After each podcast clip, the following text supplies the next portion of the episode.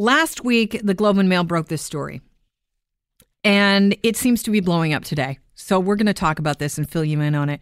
It the story suggested that there's a controversy in the Prime Minister's office involving interference in the SNC Lavalin case. The opposition leader, Andrew Scheer, is calling for Trudeau to waive the attorney privilege cited by the former attorney general. That's why she's not talking. Here is Andrew Scheer. Do we have a, a, little clip of him? Here we go. We've heard the Prime Minister's very carefully scripted, legalistic answer.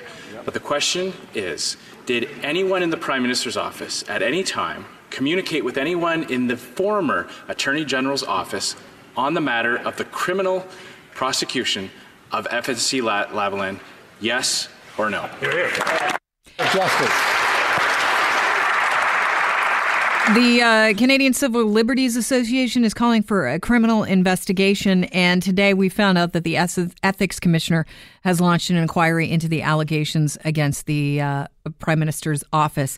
Now, um, I thought we should just hear from Nathan Cullen, who's the NDP House Leader. He's questioning the current Attorney General. Have a listen. Canadians were confused and shocked when the first Indigenous Justice Minister was summarily fired without explanation. In her letters to letter to Canadians, she warned, as Attorney General, must quote speak truth to power yeah. and quote that it is a pillar of our democracy that our system of justice be free from even the perception of yeah. political interference. Correct. In the Bob Shell report, from the Globe and Mail, we now understand truly what she meant. Because when the now former Justice Minister refused to drop the fraud and corruption trial against SNC Lavalin, she was fired. Again, did anyone in the Prime Minister's office communicate with the former Justice Minister about this case? Yes or no? The Honorable Minister of Justice. Now, to uh, a lot of us, you know, we're so busy with our own lives that, you know, this stuff seems like a com- completely, you know, uh, unrelatable issue that, you know, first of all, I don't think a lot of people know uh, exactly what SNC Lavalin does because they're a Quebec based company. We're joined by Duff Conacher, who we've had on the show before. It's a pleasure to have him back. He's a co founder of Democracy Watch. D- Duff, welcome to the show. My pleasure.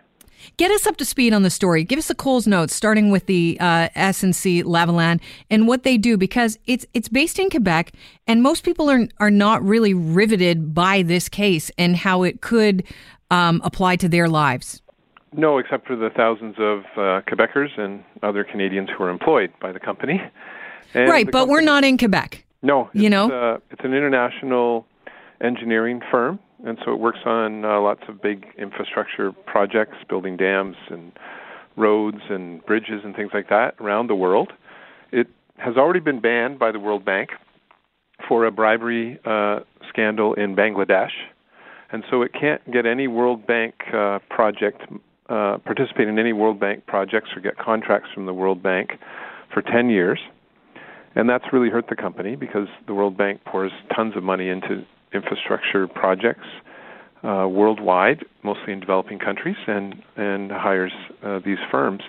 And if it was prosecuted here in Canada for bribery of officials in Libya, then it would and was uh, convicted, then the company would not be able to bid on any Canadian government contracts for 10 years, which would likely lead to uh, large layoffs unless they could replace that business somewhere else in the world. So, which wouldn't be good for the prime minister because he'd possibly lose votes. That's right, and the prosecution is going ahead um, at this point because in 2006 the Harper Conservatives created what's called the Public Prosecution Service of Canada, specifically to remove the Attorney General, who is a politician and a member of cabinet from the ruling party, from being able to influence uh, decisions by the prosecution service, so that p- prosecutions would be done based on the facts and the law as opposed to political considerations. And that was a great move in 2006. And the Public Prosecution Service, the head of it, has decided to go ahead and prosecute Lavalin. What the Liberals did when they were elected in 2015 was um, they added a possibility of the Attorney General intervening in a prosecution, stopping it, and instead forcing a negotiated agreement so that a company could avoid this 10 year ban on bidding on government contracts. Would that be a re- remediation agreement? That's right. Okay.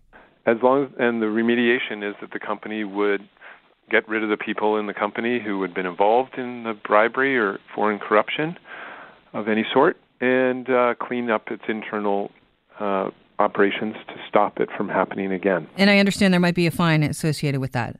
Yes, you would still pay a fine, but but you wouldn't be convicted. And if you're not convicted, then you don't face the ban on uh, bidding on federal government contracts. So the Liberals brought this in.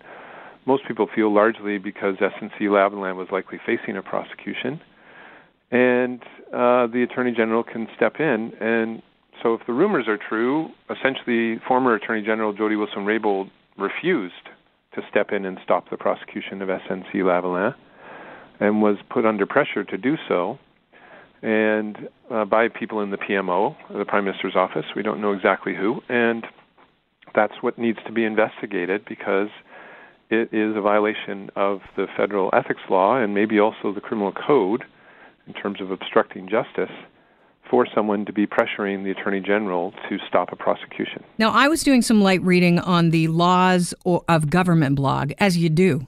And uh, people that know me know that's kind of hilarious because I, I just really needed to read into this more uh, to find out exactly what was going on and educate myself a little bit.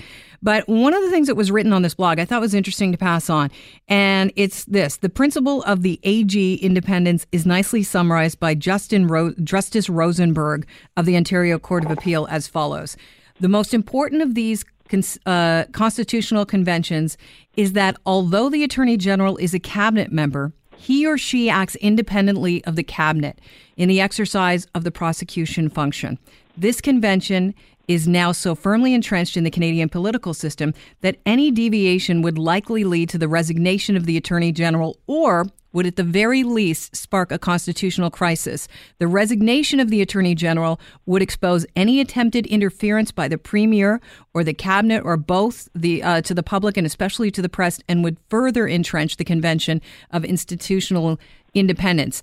Now, wouldn't a shuffle, a shuffle of the Attorney General, who was, of course, Wilson Raybould, to another position, that of, you know, Minister of Veterans Affairs, essentially stop this and keep everyone happy?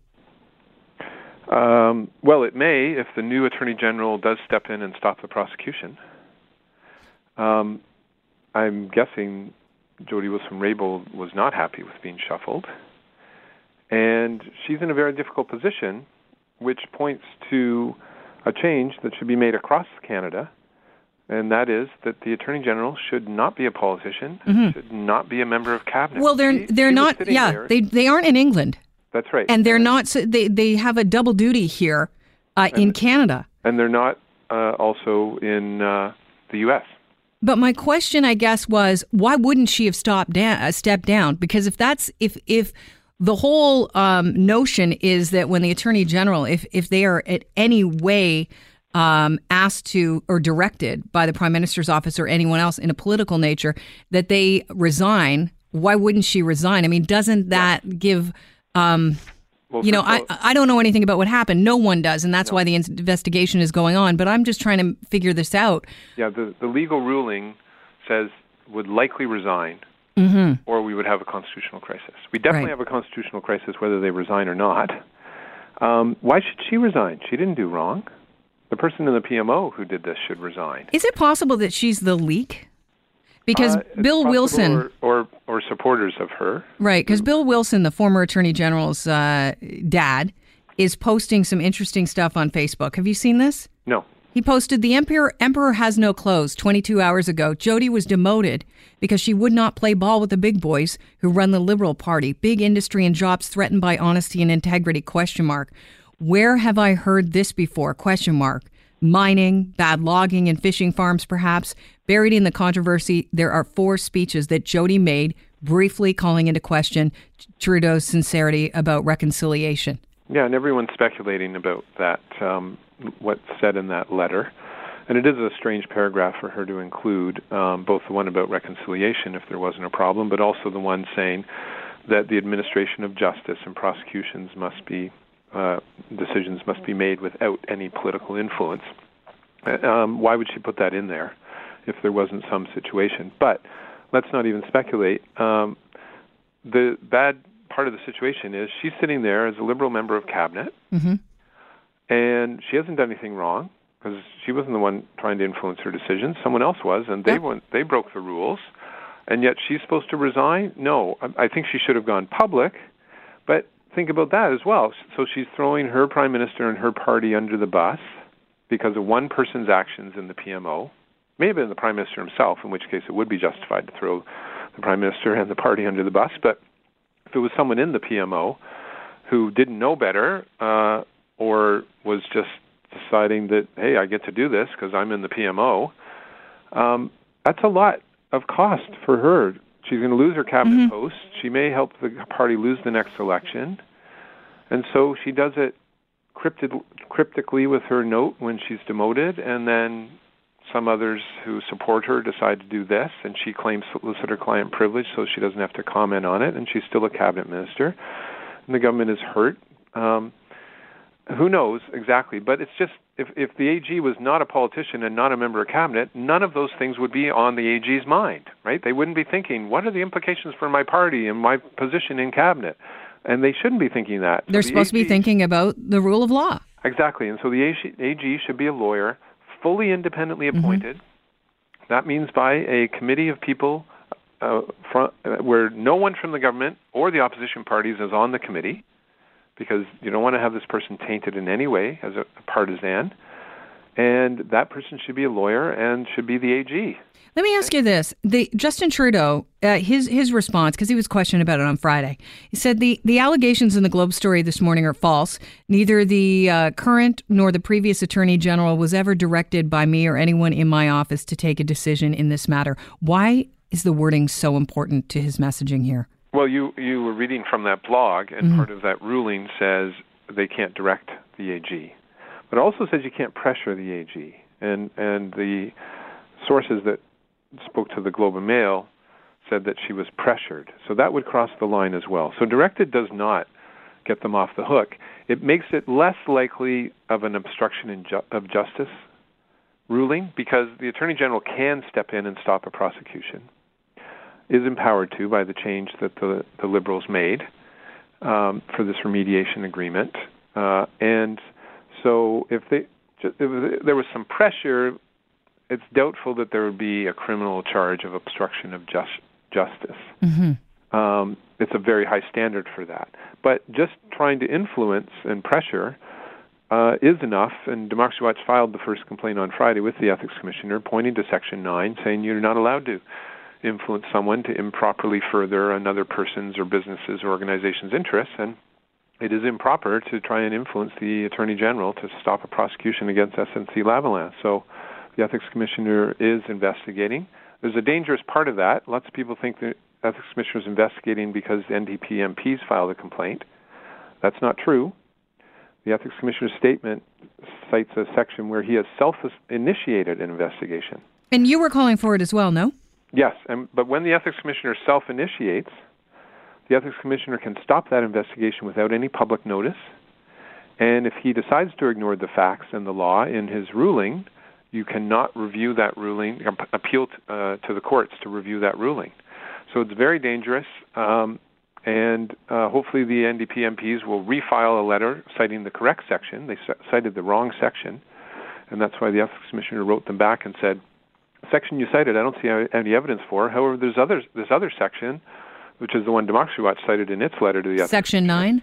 Section 9, and I am going to investigate under that. But when he self-initiates, he can stop it and bury it and not not issue even a public ruling that he's buried it. Now, who is he, you know, for the average person listening, and myself, in fact, who is the ethics commissioner beholden to? Are Right. So this is another big issue, which Democracy Watch highlighted in its letter.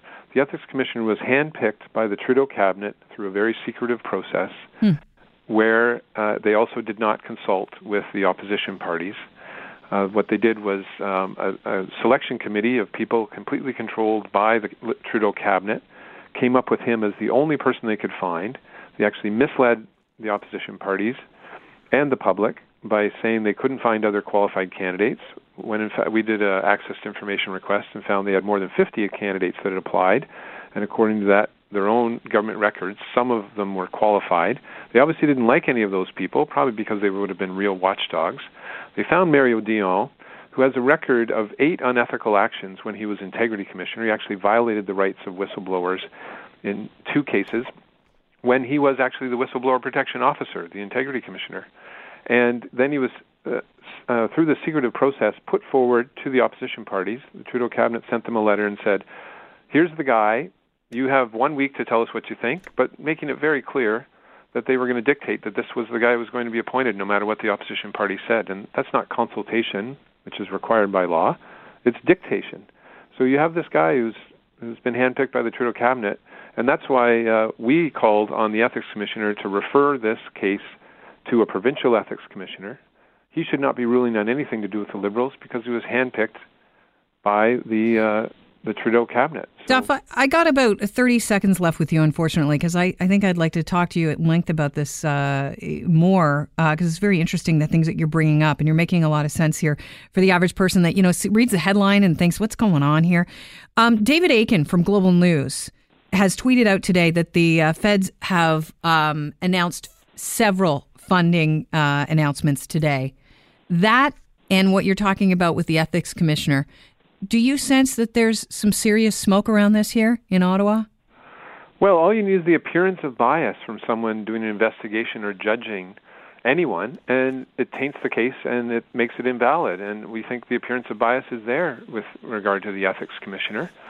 And the Attorney General as well is handpicked by Trudeau, and so the new Attorney General may roll over and let SNC Lavalin off the hook. And so it's all a very bad situation of essentially not having independent, proper enforcement of laws. And that's very serious when you're talking about big business and big government uh, and governments that hand out money to businesses. You need the laws enforced around that so that businesses are held accountable for wrongdoing, and so are governments. Duff, thank you so much for joining us. I appreciate your time today. My pleasure. I'll keep you updated as things develop. Absolutely love that. Thank you. That's Duff Conacher. He's a co founder of Democracy Watch. This